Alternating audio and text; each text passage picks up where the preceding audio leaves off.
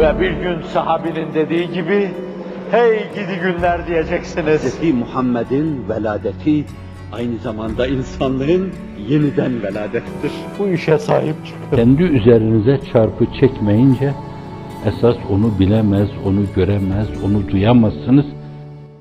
İçtimai ruhun önünü kesen gulyabaniler İmam Gazali Hazretlerinin ifadesiyle bütün mühlikat, mubikat, insanı harekete sürükleyen şeyler, ne kadar maasi varsa, maasi sayılacak şeyler ne kadarsa, onlar, bunlar o içtimai ruhu öldüren, felceden şeylerdir.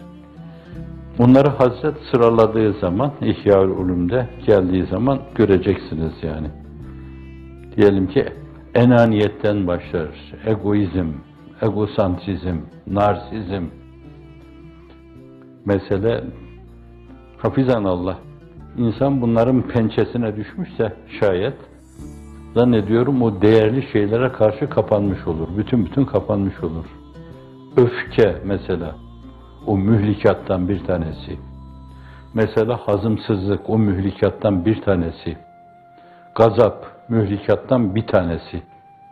Biri Efendimiz sallallahu aleyhi ve sellem karşısında beklentiye girince Efendimiz ona üç defa isteklerine karşı la tağdap, la tağdap, la tağdap buyuruyor.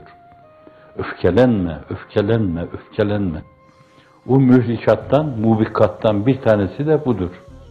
Bunların karşısında da münciyat vardır yani. Sağlam bir iman gibi.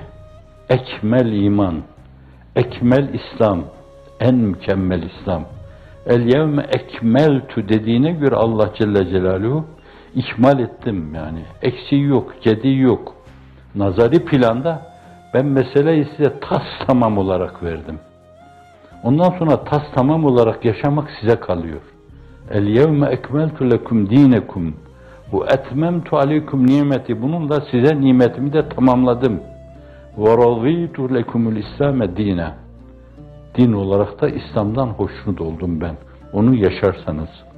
İman onun dediği gibi olursa, İslam onun dediği gibi olursa ve bunların bir yönüyle Allah tarafından görülüyor, Allah'ı görüyor gibi yerine getirilmesiyle ihsan onun dediği gibi oluyorsa ve bunları yaparken emre itaatteki inceliği kavramışlık içinde ihlas deniyorsa ve ihlas derken ihlas gel göz arpacıyla rıza ilahi hedefleniyorsa rıza ilahi mülahazasıyla sürekli hep Cenab-ı Hakk'a mülaka olma, aşkı iştiyak hedefleniyorsa, sana ne zaman kavuşacağım mülakasası yaşanıyorsa, insan arı duru yaşar. Ve arı duru yaşayınca zannediyorum böyle herkes de onunla münasebete geçebilir.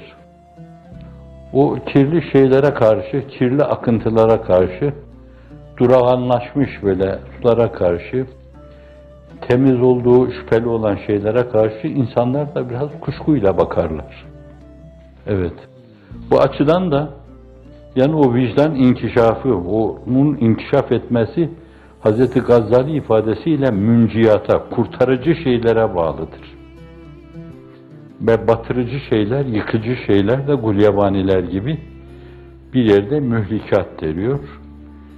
Zaten ahlak kitaplarının hepsinde belki, rekaikte de mubikat da deniyor ki aynı zamanda insanı helak eden, batıran, dize getiren, felç eden, fonksiyonlarını eda edemez hale getiren şeyler demek oluyor.